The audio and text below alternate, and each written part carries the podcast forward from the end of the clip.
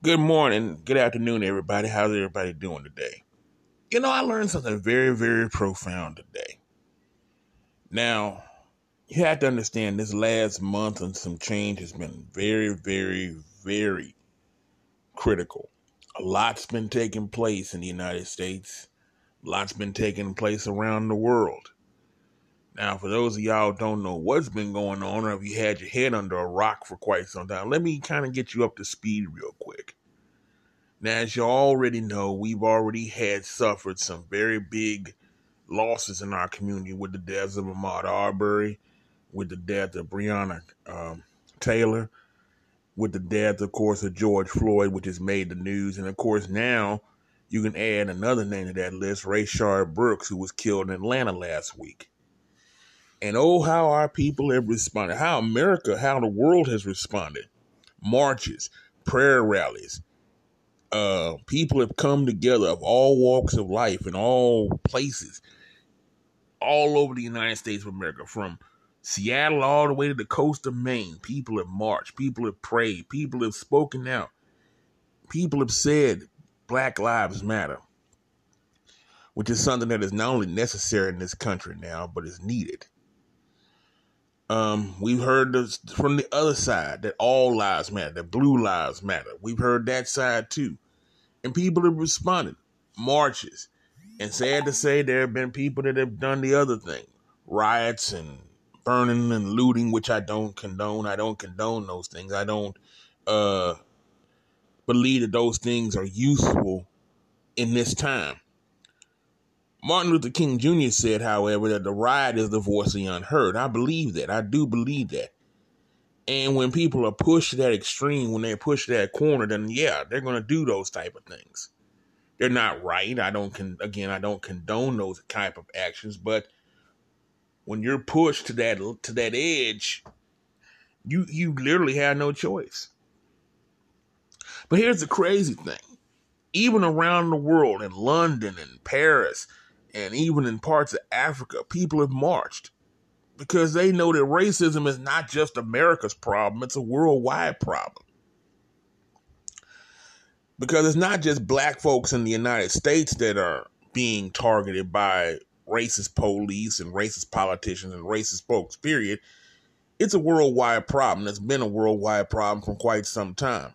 And while some countries have handled their racism and some countries have even nullified it, America still is yet to deal with theirs. Which is why these marches and these dialogues that you're hearing all this time are quite necessary. Now, I saw something today that blew my mind. It literally did. There was a uh, educator by the name of Dr. Claud Anderson uh, who spoke on how to end systemic racism in America.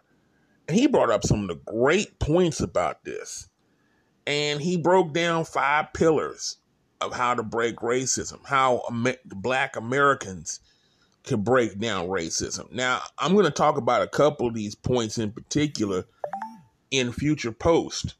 But let me give you the five pillars he said. The first pillar that he said is economics.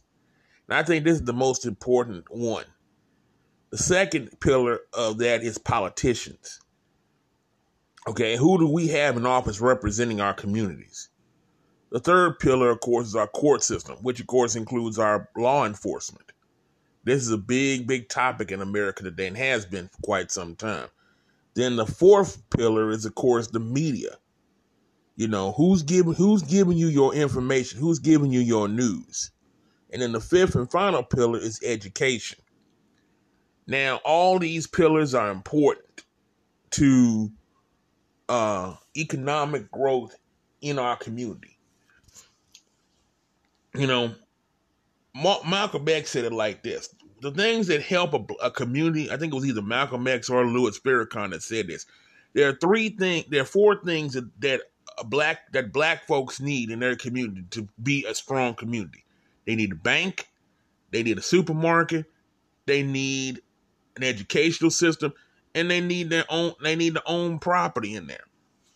Which, sad to say, we don't own any of those things which is the easy reason why the black dollar lasts only six hours in their community, while as the average white dollar lasts upwards of 46 days. there's a reason for that. Because if you don't have banks to put your money in, if you don't have supermarkets to shop, if you don't have businesses in our communities, then of course your money is going to go. And the thing is, I, I, could use two examples to prove this point. Look at all of our churches, our, our religious institutions. Did you know that the, that on average the black the black church raises anywhere between three to five million dollars a week in tithes and offerings? Three to five million dollars a week. That's a lot of money. Has anybody really thought about the magnitude of how much money that we as black Christian people give to our churches every week? And please, people, there have been people that have been faithfully giving for years to their pastors, faithfully giving to their churches. Have you really ever thought about where that money goes? Do you really think that that money helps to benefit and uh, build up our communities? The sad answer to that is no. Because, like I said, we don't own any banking systems. Without a banking system, guess where your money's going? Your bank, your money's going to Bank of America. Your bank is going to Chase. Your money's going to Wachovia. Your bank, your money's going to Comerica or any of the other white instant owned banks in this country. And guess what they're gonna do with your, with with your black dollars? They're not gonna take that money and funnel it back into the black community to help build black things. No.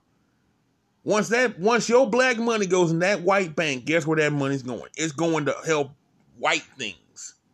Which is why our communities are no better off now than they were in the 1970s. They're no better. Okay? Our streets are still raggedy. We still have ghettos you know, crime and and you think all them beautiful black churches, we got crack. What surrounds them beautiful black churches? Crack houses, uh, drug dens, prostitution. And the sad part is our cities and communities, they don't care because the problem with us is we don't vote, we don't speak out, we don't say anything. All we do is march and protest. We don't do, and so I'm not, and please don't get me wrong. I'm not saying that protesting and marching is not needed. It is needed because it's a First Amendment right that's protected by our Constitution. We have the right to do these things. But after you march, then what? After you protest, then what? You know, what do you do then? You go back home and watch Maury and just let things go slide on like they've been sliding on till the next black person gets killed? And then you repeat the process and cycle again? I've in my time I've learned one very valuable thing, and actually how I learned it was from a a, a, a segment that Chris Rock did, and it goes a little something like this. Chris Rock was on his way to Hollywood to do a concert, to do a show. And on the way to that show, his the tire on his car got went flat. And so he's trying to pull, he pulls the car over to the side because he has a little girl with him at the time, and I think his wife was with him also. But he pulls the car over to the side and he starts to try to chain the tire on the car. And he starts flagging people down, and people, you know, he, we're talking about Chris Rock, you know, we're talking about a famous comedian, famous actor. And he's flagging, trying to flag people down, and nobody, they just pass him on by. Every time he try to flag somebody down, they pass him, he they get just pass him by. So the Chris, so Chris finally just said to hell with it. I'm gonna try to fix my own damn tire. So he gets out the tool, he gets out the jack and all the other stuff, and he starts trying to repair his tire. The moment he starts doing that, people start pulling over. They help him move his car to the side. They jack the car up for him. They help him get the tire on, and very soon he's on his way to the show. The very the lesson I learned from it was simply this: as long as you got your hands out begging, people, very few people are going to be willing to want to help you. But when you're willing to put your hands to the grindstone, when you're willing to go out there and do that grunt work, people are well more willing to help you than you out there begging on the streets. But here's that's the problem with the black community. We've been begging and pleading for decades. I think it's time for the begging and pleading to stop. You know, time out for begging. We've had enough begging. You know, this we're not the Temptations. We're not Keith Sweat. We need to quit begging. If they don't want to help us, then we need to help ourselves. We need to work together. And that's something that helped other communities, and we need to take learn from that. We could learn from what the Hispanic community has done over the years. The Hispanic community has become a stronger community because they learned how to work together. They learned how to put their agendas and personal differences aside and work together for the common goal. Which is why you can see 20 Hispanic people in one house. Everybody gets along. They may not like each other, but guess what? Everybody gets along. They may have two cars between them, but I guarantee you, you can have a house with two cars, 20 people, including nine children. I guarantee you, all the men that are working going to go to work. All the women that work, they gonna get to work. All the kids gonna get to school. Everybody gonna get fed. All the clothes gonna be washed. Those who can't work or don't have jobs, they're gonna maintain the house. Make sure the house is clean. Make sure there's food on the table. Make sure that they got lunches and everything that they need. All the bills are gonna be paid, so they ain't got to worry about anything. If they need to go get their kids to the, to the medical center to go get teeth done or whatever, they, it's gonna get done. And guess what? Them two cars within a year or two gonna be four cars, then six cars. Then they're gonna buy the house next to them, and they're gonna repeat the process again. And that's how the Hispanic community got larger and became more powerful because they learned the power of collective unity. And that's what we as a black nation have to do. And I've said this before, and I'm gonna keep on saying it. It don't matter who's in the White House. Until we clean our house first, who cares who's in the White House? It don't matter if they're Democrat, it don't matter if they're Republican, it don't matter if they're independent, Green Party, Blue Party, whatever. Ain't nobody gonna help us better than the good Lord and ourselves. Now, please don't get me wrong. I'm not saying this to say that we need to hate white people or any other people. I'm not advocating hatred. What I am advocating is unification. What I am advocating is helping each other and building each other up because we can't be a force to be reckoned with if we got infighting within each, within ourselves. So again, Dr. Claud Anderson explained five pillars, or floors as he called them, to build the house of the, what we call the black community. The first floor, of course, was economics. The second floor, again, was, of course, our politicians. The third, of course, is our court system, which includes our law enforcement. The fourth is the media, and the fifth is education. Now, I'm not going. to I'm going to talk about the first two now, and I'll deal with the last three pillars of the house later in another post. So let's start with that first post. The first post, of course, is economics, which is where we struggle with tremendously. Again, you can tell a community by who owns the stuff in their community. And I've said this before. You can go to a white community, and I guarantee you, white folks own the things in their community. They own the homes in their community. They own the businesses in their community. There's very few outsiders that are within their community. If there are outsiders, I guarantee you, those outsiders cater to them. You go to Hispanic community you know, the Hispanic people own their homes. The Hispanic people have influence in their community. They own the businesses in that community. If there are outsiders in the Hispanic community, I guarantee you they speak in Spanish. I've seen it. I know that it's true because I've heard it with my own two eyes. You know, with my two ears and seen it with my two eyes. How many Vietnamese people do you know that can speak fluent Spanish, perfect Spanish? But I guarantee you that's what's going on if they're going to have a business there. Jewish community, same thing. Uh, Pakistani Indian community, same thing. You go to the average black hood, think about it. Who owns all the gas stations and the liquor stores? Mostly Pakistanis and Indians and uh and some Asian people. Who owns all the beauty shops and beauty salons? All Asian people. Who owns all the property? Jewish and white people. Who own the banks? Same thing. We don't own anything.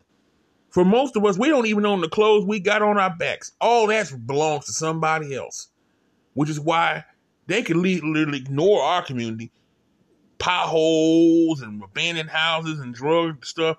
You know, they just let us kill each other and destroy each other, and then, here come the police and the law enforcement to come clean the mess up. The key to it is we got to start, you know, and this is the thing, and I've said this before too, and people didn't like it, but it's the truth integration was probably the worst thing that could have ever happened to the black to the black community. Because once we once we were able to go to any community we wanted to do to go any school we wanted to go to guess what? We abandoned our stuff. We were just so happy to be on their team. We rushed to go to them.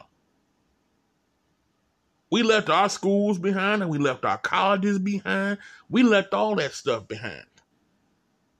And guess what happened? Why? In, in education, a perfect example. And I'm to talk more about education in the future post. Here's a perfect example.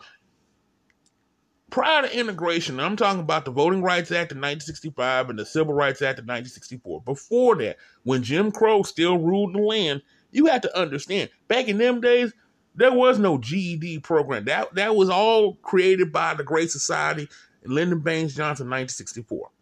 Okay, GED didn't exist till then. At that time, black graduation rates and white graduation rates were practically equal. I mean, literally equal. Equal. Granted, we didn't have all the resources that the richer white schools had, but guess what? Our kids were learning. Our kids were graduating. Those who had to drop out, who ended up dropping out or whatever, many of them had went and served in the war. Many of them went on because they had family support. They went on and started working. And trust me, back in them days, a person could go work in a factory 40 years, retire, and come back with a pension and all that good stuff, and he could retire in, in peace. Can't do that no more. Can't do that no more. Once we once they decide, okay, we we we gonna integrate with y'all. Guess what? We left our schools, and guess what happened? You know, so yeah, we went, we ended up going to better schools, but guess what happened to our black teachers and principals? They ended up unemployed because no white school was going to teach. They was going to allow a black a teacher, no matter how qualified he or she was, to be over their white kids, and they were sure not going to have no black principals over their white kids. So what? Yeah, we got better schools because of it, but our black teachers and our black principals suffered behind it. They couldn't find no jobs. They ended up unemployed. So that's one way why how integration hurt us. But we got to do better than this. I mean, those of us who have the money to invest in the hood need to. You know, quit going out there asking them for a job. You know, create your own economy. We got to we got to get to that stage where we can create our own economy. I'm looking into that right now with some other things that I want to be able to do. There are other things that I'm planning on and I'm working on, and I'll tell you more about it in a future post. But we have to create our own economy. We need to quit going to other people with our hands out begging for jobs. Remember what I said about Chris Rock earlier? When he decided to put his hand in the grindstone, he got more help than he did when he was had his hands begging out. And we've been having our hands out for years. We need to put we need to put our hands down, put our hands to work, put our boots on, and go out there and let's fix our economy. Don't you know what I'm saying? Quit teaching kids go to school and get a job. I'm gonna talk about that in the future post. You know that we've been teaching our kids the same lie, but we know what. But the truth of the matter is, most of these companies are not hiring blacks. They're not. Okay, and for a whole lot of reasons. But anyway, when you control your economy, you can control everything else. When you own businesses within your community, those who have the power to do so and support those businesses. That's the biggest thing. Don't just go on open up a business, but we need to support these businesses. You know, quit being cheap. Oh, he my brother, he my sister, he gonna give me a hookup. Damn that. Quit playing the hookup game. This is not about you. It's about the community. You know, don't look at how much they charge. Look at the job they do. If they do a good job, hey, it's worth the money. You know what I'm saying? If they do a bang up job, they if they do the best job, it should be worth the money. If they are sloppy, then that's a whole nother issue. But if they out there busting their ass doing a good job, don't play cheap all of a sudden. Give them give these our people what they deserve and what they're worth. Okay? Because I guarantee you go to the, to the, Asian beauty shop, they, you're to give them what they ask for. And they may screw your hair up, but you still to pay them. You know what I'm saying? Shaniqua needs hers too. Okay? So let's support each other because that's going to be that's the main pillar. Because when you have an economy, when you have an economic base, you can build on that economic base. I remember they were talking about when they opened up a black bank in Atlanta, when Killer Mike and, and T.I. and a few other people opened up a bank, and people came out of that in droves. We need to do that in every community, every community, because when you own your economy, then every other floor becomes easy. You know, we need to think about home ownership. Quit renting. You know what I'm saying? Everybody think, oh, we just gonna pay rent. You pay rent all the days of your life and never own anything. And those who know about home ownership, we need to teach our people about that. Because I guarantee you, every other community already knows the power of home ownership. Because when you have when you own a home, you have equity to do other things. When you renting, you making your landlord rich. Quit making your landlord rich and become the damn landlord. You know what I'm saying? That's how I see it. And I could talk a whole lot more about that, but with the time I have left, I'm gonna go ahead and jump to the next part. The next piece of the puzzle is, of course, the politicians, because this is another big issue that I have a problem with. Okay, quit putting people in the damn political office just because they got a black face. That means absolutely nothing in this time and stage. Just because they got the skin don't mean they can't. Remember that. Okay? We've been putting people in office that really don't give a damn about us, and we, just because they got a black face. And I can name examples all day long, but I'm not going to go there. But here's what I am saying. We crying talking about what Donald Trump's plan. Donald Trump don't have a plan for the black community, and neither does Joe Biden. Neither one of these two clowns have a plan, and they don't need to have one. Because we don't have a plan for our own community. Why should they have one? We're looking for Donald Trump to bring a change in the black community. He's not concerned about the black community. He just riding off the coattails of what Obama did in his eight years in office. I can see right through it. So quit trying to make it like he just accomplished so much for the black folks. He didn't accomplish it. He don't like black people, folks. Look at his track record. Look at the fruits of his tree. That proves the point. But anyway, we need to quit putting folks in the office just because they got a black face and got black skin. If they're not concerned about lifting and uplifting the black community, if you got a person with a black face and they just doing what the white folks tell them to do, they know better off than they are, than the white folks are. You bet you be better off having a straight up racist in your in your in office because at least you know where they're coming from. At least you know. Uh, at least you know their agenda. Okay it's hard enough that we had that. But then you got somebody in there that's just pl- sleeping with the enemy. That makes it a whole lot worse. Dr. Claud Anderson was talking about we need to take our votes, and we got tons of them to play with. And don't invest just in the Democratic Party. Don't invest in the Republican Party. We need to create our own party, and I agree with that. We need to create our own party so we can control the, the, who gets our votes and not just give it to somebody by default. We have a very we have a very powerful political base if we really knew how to use it. You know, politicians have just made a living off our votes, but we've not benefited from it. People have been in office for 30, 40, 50, 60 freaking years. Our communities are no better off than during the, than during, during segregation. But we put these people in office, whether by default or otherwise. That we need to, that needs to cease. To dish with this election. Study your candidates. Study your politicians. It don't matter whether they're a city councilman. It don't matter whether they're a mayor, a governor, a senator, a, a, uh, a representative, House of Alderman, whatever, the sheriff, whatever. Study their track record. Look at what they've done for the communities. You know, anybody can say something with a pair of lips. Look at their track record. And then you'll be able to tell who's who in the zoo. But what I, I believe what like Don, what Claud, brother Claud said, we don't need to vote for de- another Democratic nominee. We don't need to vote for another Republican nominee. We need to take our votes and put them in a block and say, okay, which candidate is going to be the best candidate for our community? Which candidate is going to do the, the most for our community? And whoever can do it and we have the records to prove it, that's the one our group is going to support. We're not going to continue to support people simply because they have a black face or they talk black. Okay? But like I said, I'm going to talk a lot more about it in my next post. I'm going to continue on with this track and then the other three. But um, you need to check out Dr. Claud Anderson. Just Google him or look at him for him on YouTube is real deep. And I'm to re- look at it again because I'm to glean, try to get some more jewels from it because it's got a lot to do. But anyway, y'all have a blessed week. Y'all take care of yourselves. Y'all have a great one. Big Mel here, who is Rugrat. I'm out.